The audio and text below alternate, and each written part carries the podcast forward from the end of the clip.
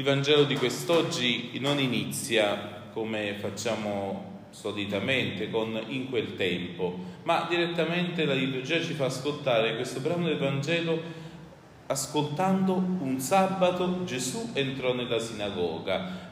La coordinata temporale è quella del sabato, è quella del giorno del Signore, è quella del giorno del ringraziamento per la liberazione che Israele ha ricevuto, è il giorno del Signore dove il Signore stesso si è riposato nella creazione. Cosa significa poter celebrare il sabato? Entrare in questo ringraziamento, poter in qualche modo far ripartire la vita, come in una settimana per noi la domenica dovrebbe essere, eh, ora d'estate forse è quasi il contrario, no? il giorno di maggiore lavoro, forse per, per gli schitani, ma insomma solitamente eh, la domenica dice il giorno di riposo per poter iniziare una nuova settimana e così il sabato per Israele non è solo il giorno di riposo, è il giorno in cui riparte la vita, in cui anche potremmo dire il Signore sempre ci permette di fare un'alleanza nuova con Lui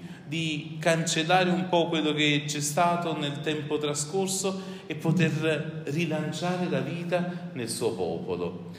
Allora, in questo sabato Gesù entra nella sinagoga e si mette a insegnare, no? celebra il culto come noi tutti e tra questa folla c'è un uomo che aveva la mano destra paralizzata, la vecchia traduzione diceva aveva la mano destra inaridita, ehm, quasi a farci vedere questa, eh, questa mano e questo eh, braccio quasi no, senza vita, quando non c'è l'acqua in un corpo lo vediamo no, tutto raggrinzito e sappiamo che dove eh, alla fine non c'è l'acqua in una parte del corpo, alla fine quella parte del corpo è quasi morta, no? un, una mamma che porta con sé una nuova vita, un bambino lo porta nell'acqua, casomai eh, questa, la, no, l'acqua nella placenta inizia a venire meno e il bambino rischia di morire. C'è una parte morta nella vita di quest'uomo, c'è questa mano destra che è paralizzata, la mano già il segno, diciamo così, dell'agire, destra ancora di più, eh, per noi che appunto no, siamo, siamo, destri, avere eh, la mano destra paralizzata significa che quasi non poteva compiere delle azioni, che nella sua vita in qualche modo non riusciva no, ad andare avanti, non riusciva a fare qualcosa di concreto. E casomai quando noi pensiamo tante cose ma alla fine non abbiamo la forza per poterle realizzare. E questa incapacità di realizzare ciò che anche portiamo nella nostra vita e alla fine non quagliare potremmo dire. E gli scribi e i farisei stavano a vederlo no? per vedere cosa faceva. È interessante, eh, sembra che quest'uomo con questa mano paralizzata non sia tra i tanti sconosciuti o tra le tante persone non viste no? all'interno di, di, questa sinagoga. Eh, ci sono altri brani in cui vediamo delle persone indemoniate che Gesù libera Eppure stavano lì, in mezzo alla folla, nella sinagoga, quasi eh, senza che la gente si accorgesse di queste persone. Eppure gli scribi e i farisei si accorgono di quest'uomo, ma non si accorgono per il suo bene, ma si accorgono per vedere chissà se Gesù lo guarisce o meno.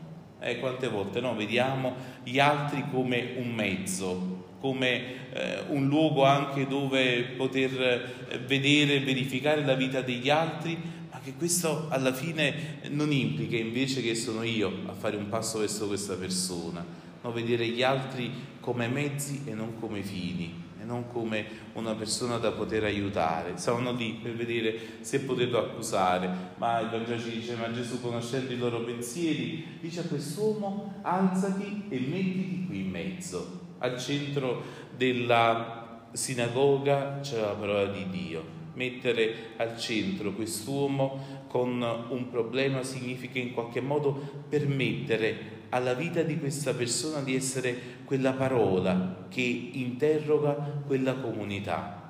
E quante volte, no? anche per noi le persone casomai anche un pochino più problematiche le mettiamo ai lati, non le mettiamo al centro per poterci fare interrogare. Si alzò e quindi Gesù fa una domanda, e, e la fa sulla base, sulla pelle di quest'uomo. Il giorno di sabato è lecito fare del bene o fare del male, togliere una vita o darla, perché alla fine eh, si tratta di questo. In, impedisci nella misura in cui non fai del bene, si stava impedendo a questa persona di poter fare qualcosa di buono, gli, gli si stava impedendo di poter vivere la sua vita, che vita è in qualche modo quasi un po' no, solo pensare senza poter fare. No, e guardandoli tutti intorno disse all'uomo, tendi la tua mano. E quest'uomo dalla mano paralizzata la inizia a tendere, la inizia a spostare, la inizia a muovere. C'è sempre bisogno di un piccolo segno che compiamo anche noi. C'è bisogno che,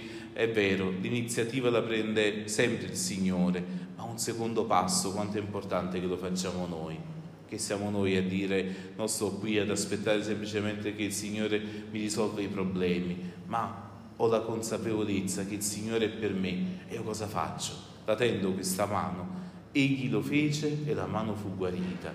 E, e qual è la reazione delle persone? Cercare di togliere di mezzo Gesù, eh, perché, perché quell'uomo adesso era la testimonianza dell'amore di Dio e tante volte cerchiamo di togliere di mezzo chi fa del bene, chi fa del bene agli altri, chi riabilita le persone, chi eh, si mette no, a servizio accanto di questi ultimi, di queste persone con difficoltà e allora il Signore ci dia questa grazia di stare nel suo amore. Come abbiamo ascoltato nella prima lettura, c'è tanto che ci può far allontanare, che ci può, ci può togliere la bellezza che è stata messa nel nostro cuore.